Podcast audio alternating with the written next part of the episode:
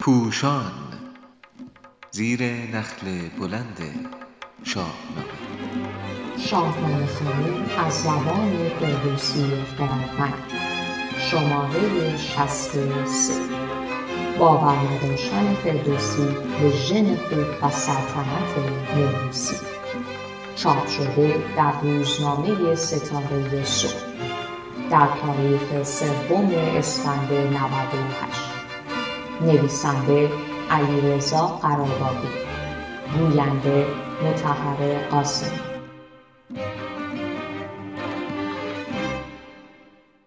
در آغاز پادشاهی کیکاووس برای نخستین بار در شاهنامه از آرایه ادبی پیش درآمد یا براءت استحلال استفاده می شود.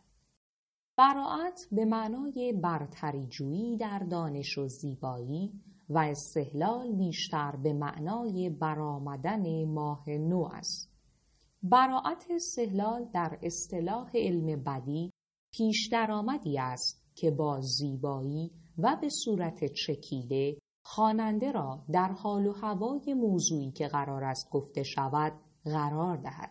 فردوسی گاه پیش درآمدی می آورد تا خواننده با آگاهی از آنچه قرار است روی دهد دریابد که سمت و سوی داستان چگونه است و به کجا خواهد انجامید.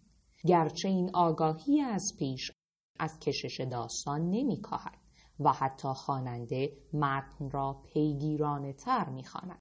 در پیش درآمد پادشاهی کیکاووس داریم: درخت برومند چون شد بلند، گریدون که آید برو برگزند، شبد برگ پژمرده و بیخ سوست، سرش سوی پستی گراید درست، چو از جایگه بگسلد پای خویش، به شاخ نوآیین دهد جای خویش، مرو را ستارد گل و برگ و باغ، بهاری به کردار روشن چراغ، اگر شاخ بد خیزد از بیخ نیک، تو با بیخ تندی میاغاز ویک.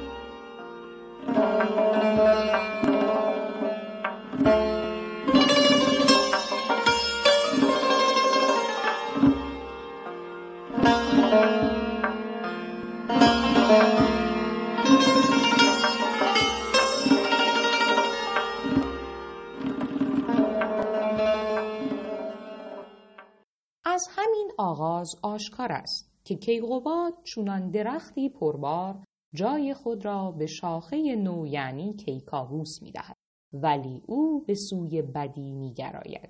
تفاوت این پدر و پسر در چیست؟ کیقباد پس از بیرون راندن تورانیان پیمان صلحی بست. هزینه‌های نظامی را از طریق تکیه بر بسیج همگانی کاهش داد. با توانمندسازی مردم یا بخش خصوصی آن زمان از طریق رونق کشاورزی درآمد کشور را به جای غارت و جنگ بر مالیات استوار کرد و کسانی را هم که توانایی کار کردن نداشتند زیر چتر حمایتی حکومت قرار داد.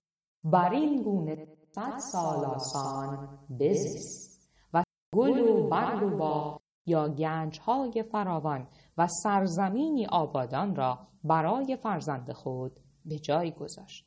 ولی کیکاووس از همان آغاز به خودکامگی، بلند پروازی و جنگ افروزی روی آورد، زیرا بر این باور بود که جهانجوی باید سر تاجور. دوران او با جنگ مازندران آغاز می شود و با جنگ خاماوران درگیری پیاپی با تورانیان و حتی تلاش برای گسترش قدرت خود در آسمان ادامه می‌یابد. در همین دوران است که تراژدی‌هایی چون مرگ سهراب و سیاوش روی می‌دهد که بزرگترین علت آنها را می‌توان خودکامگی کاووس دانست، زیرا او آرزوهای بزرگ خود را بدون ارزیابی درست توان و قدرت موجود و با وجود مخالفت خردمندان و نامداران ایران زمین دنبال می کند.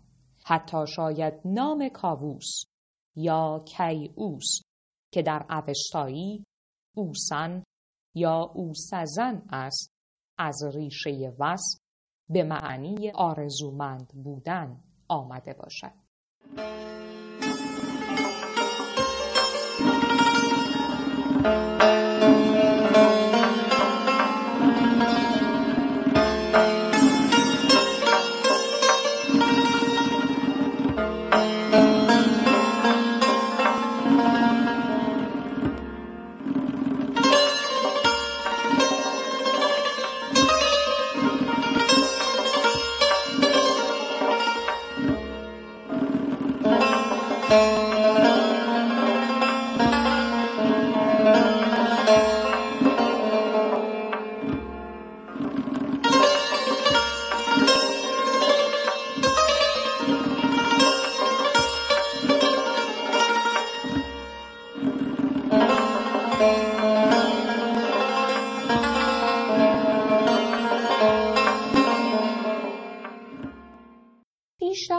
فردوسی اهمیت بزرگ دیگری هم دارد و آن آشکار کردن لیدگاه خود خردمند توس درباره نظام سلطنت موروثی است. اینکه کاووس از نژاد کیان، تخمه فریدون و فرزند کیقباد است، دلیلی بر شایستگی او نیست. به گفته فردوسی خردگرا، فرزند می‌تواند به راه پدر نرود و اگر به بدی گراید گناه آن را نمیتوان به پای پدر نوشت. خود کیقباد نیز هنگام مرگ به فرزند خود چنین اندرز داده بود: بدو گفت ما برنهادیم رخت، تو بسپار تابوت و بردار تخت، تو گردادگر باشی و پاک رای، به آیین بیایی به دیگر سرای، وگر آز گیرد سرت را به دام، برآری یکی تیره تیغ از نیام. فردوسی خردمند در دنباله پیش درآمد پادشاهی کیکاووس آشکارا میگوید شاهزاده بودن، حتی فرزند انسان شایسته‌ای چون قباد بودن، ملاک و نشانه خوب بودن نیست.